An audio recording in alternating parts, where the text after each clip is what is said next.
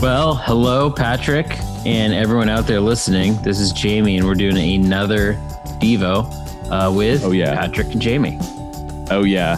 I so last Sunday we did a devotional on John chapter 3 and today we are also going to be in John but chapter 12. And in the last one we did talk about Bible passages on In-N-Out cups and papers and all that. And Right. someone commented on the YouTube video of the devotional saying, "Recently for me on the cup was Proverbs 3 verse 5 and on the French fry container was Proverbs 24 verse 16."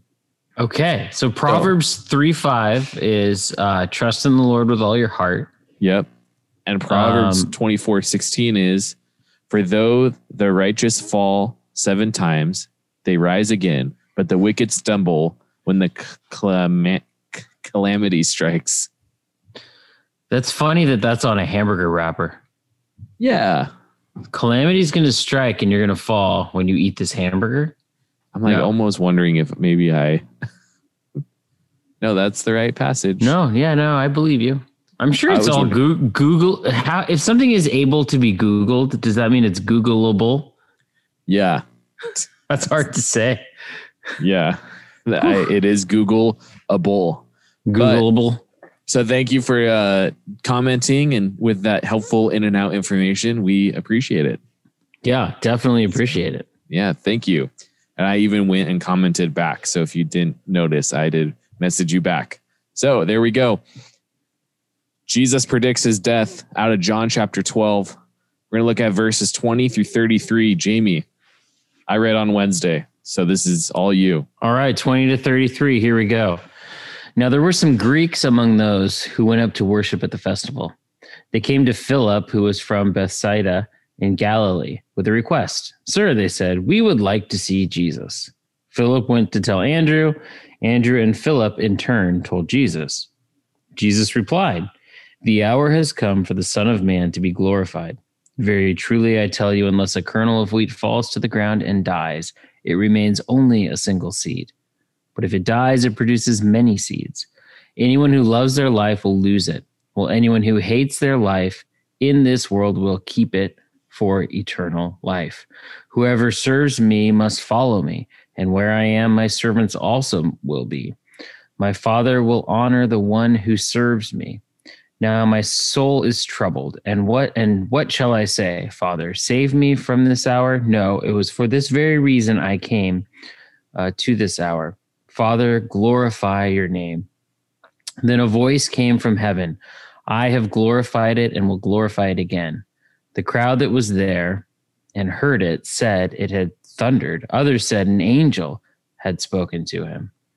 Jesus said, This voice was for your benefit, not mine. Now is the time for judgment on this world. Now the prince of this world will be driven out.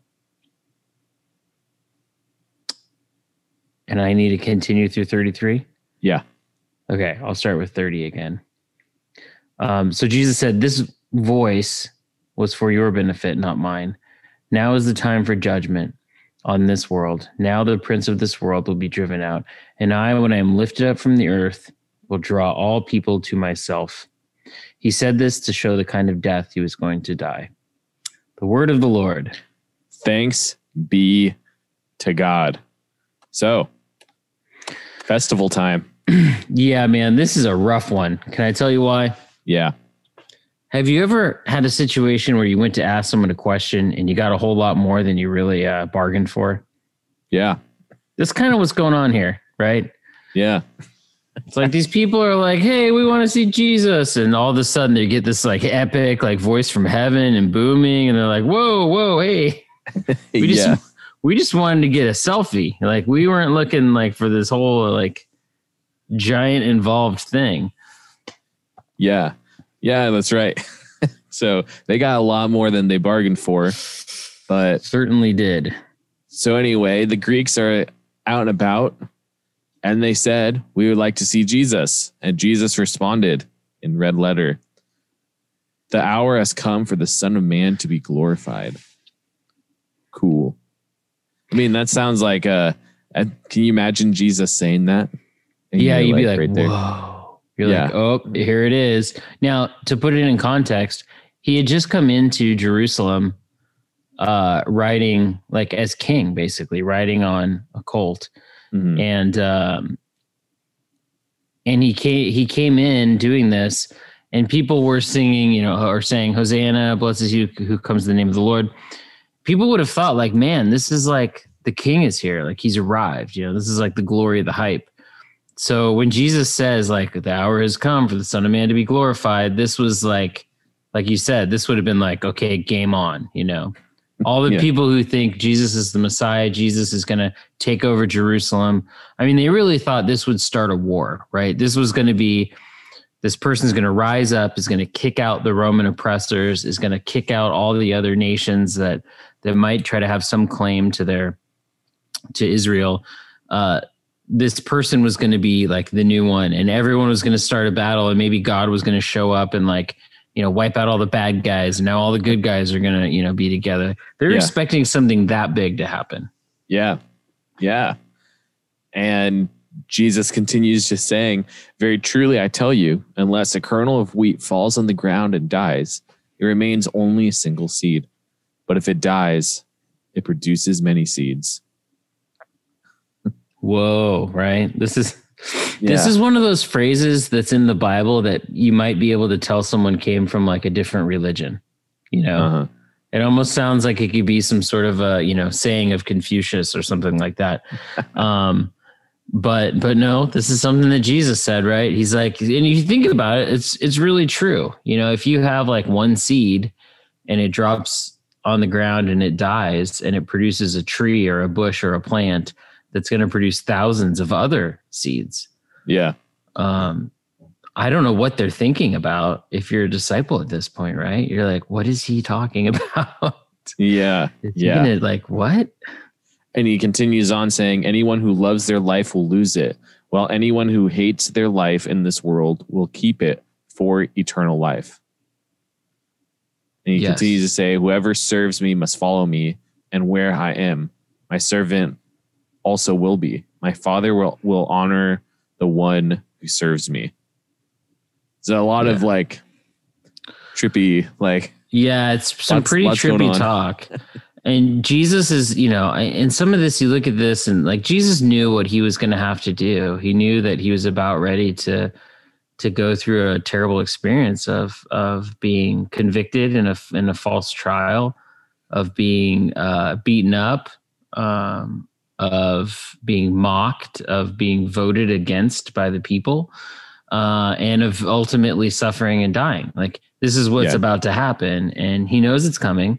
And Yeah. so his, you know, his mind is in that place of thinking about it. Um, and he says some things that are true, right? If you love your life, you'll lose it. Um, if you hate, you know, if you hate your life, again, he doesn't say you should hate yourself. That's not what that's about. yeah. Uh, but it's kind of looking at the opposition. You know, anyone who hates their life in this world will keep it for eternal life. So the idea is there's things that are bigger than what you just than what you can see right now. right. Um, and if you want to serve Jesus, you're going to follow him, uh, and you're going to go where he's at, because the servants will be there too. And so he he's trying to follow God in all of this, and he wants people to follow him. But he knows this is hard. The disciples are going to bail on him, right? Yeah. Um, like Peter's going to straight up deny him multiple times. That's pretty harsh. And Peter's Yeah. the one who's like hardcore. Uh, so Jesus is like he's he's kind of having this like deep, tragic, like mental, emotional anguish. Right. Now, no, I don't mean to get like super crazy deep, but like Pat, have you ever been in a place where you're just like really like having deep mental and emotional anguish? Uh, sure. Yeah. I mean, nothing comes to mind like instantly, but like, I don't know. It's, I guess when I like tore my ACL, yeah, that was like emotional anguish.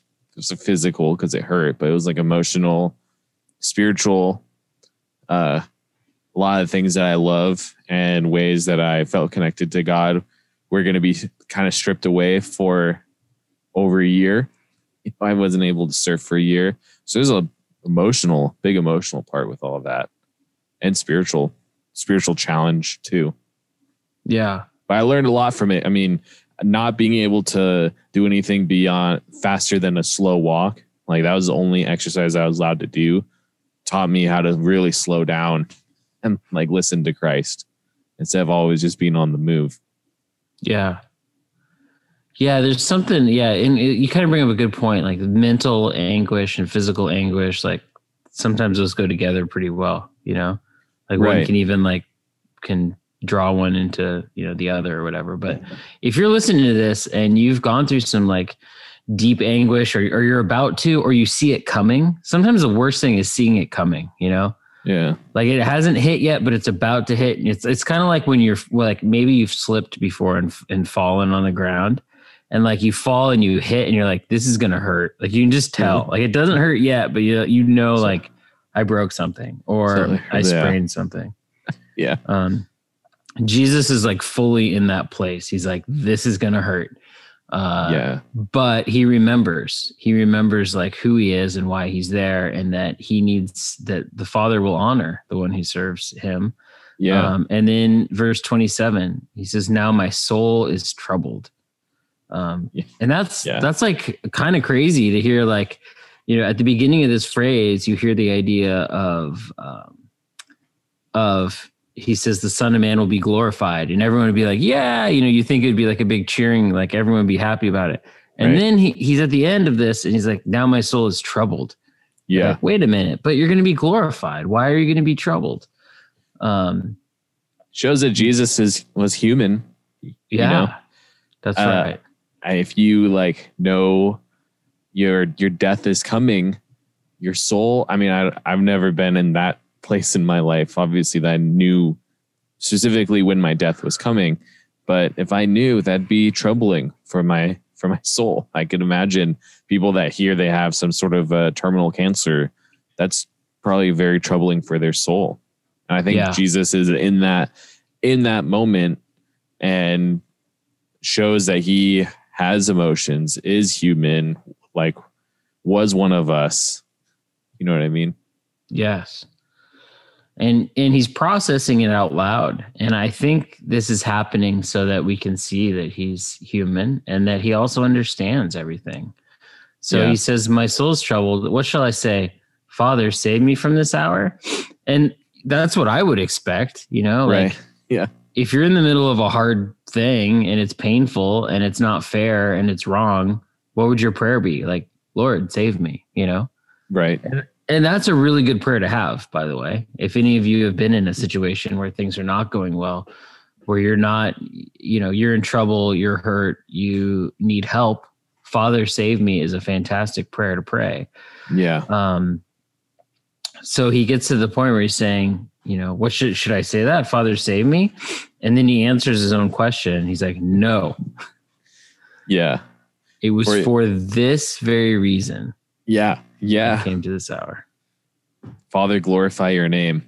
Yeah, he Jesus knew. He like he wasn't he wasn't uh he wasn't dumb. He's very smart. He knew what was going to happen. Could you imagine the conversation that Jesus would have with the Father? Like we get we get a little like kind of a glimpse in this, but but I just think like God is like, okay, I need you to do this, and Jesus could say, well, yeah, but that's not fair. You know, like mm it's not fair that I would be convicted. I didn't do anything wrong. Or, but wait, that hurts really bad. That's like, what about my rights? You know, think about Jesus trying to protect his rights. He's like, what about my rights? What about my, you know, what I want? What about and the cool thing is, is that Jesus is God, and yeah. God the Father. They're they're this three in one Trinity thing going on, where they know they have the same desire, right? Yeah. They have yeah. the same desire. They have the same will. They want this thing to happen, even though Jesus' own humanity is like just so troubled. So I learned a couple of things from this. One is it's okay to be troubled when God is taking you through a really tough thing. Yeah. Yeah. Um, it's okay to process it. It's okay to process it out loud. Uh, and and the cool thing here is God doesn't show up and say, "Okay, it's fine. I'll take the pain away from you. We'll like make this good." Mm-hmm. Uh, the voice from heaven says something different, right? Yeah. I have glorified it and it will glorify and will glorify it again. And I really do appreciate how Jesus continually, even in the in the midst of him processing all of this and explaining what's going to happen, takes opportunities to teach the crowds that have gathered. Because mm-hmm. in verse 30, Jesus says, This voice was for your benefit, not mine. He yep. said, Father, glorify your name. And God responded. And Jesus is saying, This is not this is not like for, for me. This wasn't yeah. a, com- a, comment directed to me. This was right. a comment directed to you. Yep. And and yeah, and that's because you know we and I think they'll learn later. They're like, oh wait, Jesus was God. Jesus had this connection with God where he didn't he didn't need to have an audible voice. Right. You know, this had happened several times before. Um, it had happened at the Transfiguration. It had happened when uh, Jesus was baptized. There was these audible voices uh, of God saying, "This is my Son, with whom I'm well pleased." Jesus now is is glorified, uh, or is getting close to this idea of him being glorified. And like you said, yeah, it's not for his benefit. He knows. He knows he's doing the right thing, but it's for the people, so the people can can see and can know and can believe. Yeah. And he even continues to say in verse 31 Now is the time for judgment on this world. Now the prince of this world will be driven out. And I, when I am lifted up from earth, will draw all people to myself. What yeah. an epic statement. Yes. And, you know, when he says, when I, you know, being lifted up from the, the earth, um, you can look at that and think of him being lifted up on the cross. You can also yeah. look at that as as him being ascended into heaven. Mm-hmm. Um, he will draw people to himself. The prince of the world would be uh, the devil, um, Satan, whatever whatever type of wor- word you would want to use for that. Um, and Satan will be dri- will be driven out. The work of the cross is the work that defeats uh, the enemy. Yeah. And so Jesus is like this is Jesus is doing his uh his kind of ultimate um uh his ultimate way of dealing with sin and death and bad and that is giving himself up. So this is a pretty epic thing that's happening. Yeah. And like you said at the beginning, those Greeks, they they asked and they got a lot more than what they what they were probably a lot more than what they bargained for. They're probably thinking like, yeah, man, well, I'll, I just want to get his autograph, or or maybe they're like, yeah, maybe he'll give us like a blessing, and instead they get this like epic thing, and the voice of God shows up um, and thunders. Like this is not what they were bargaining for, and and there's a point to that too, and I think it's that when we approach Jesus um, when we even want to get a little bit of Jesus, we usually get a whole lot more than we bargained for. Right. Yeah. Like you may want Jesus uh, in your life because you want to feel good. Mm-hmm. And maybe you will feel good, but maybe Jesus will call you to live better. Uh, or you may want to draw towards Jesus because you want to, you know, some people like might want to get baptized so that their family will be happy that they're baptized.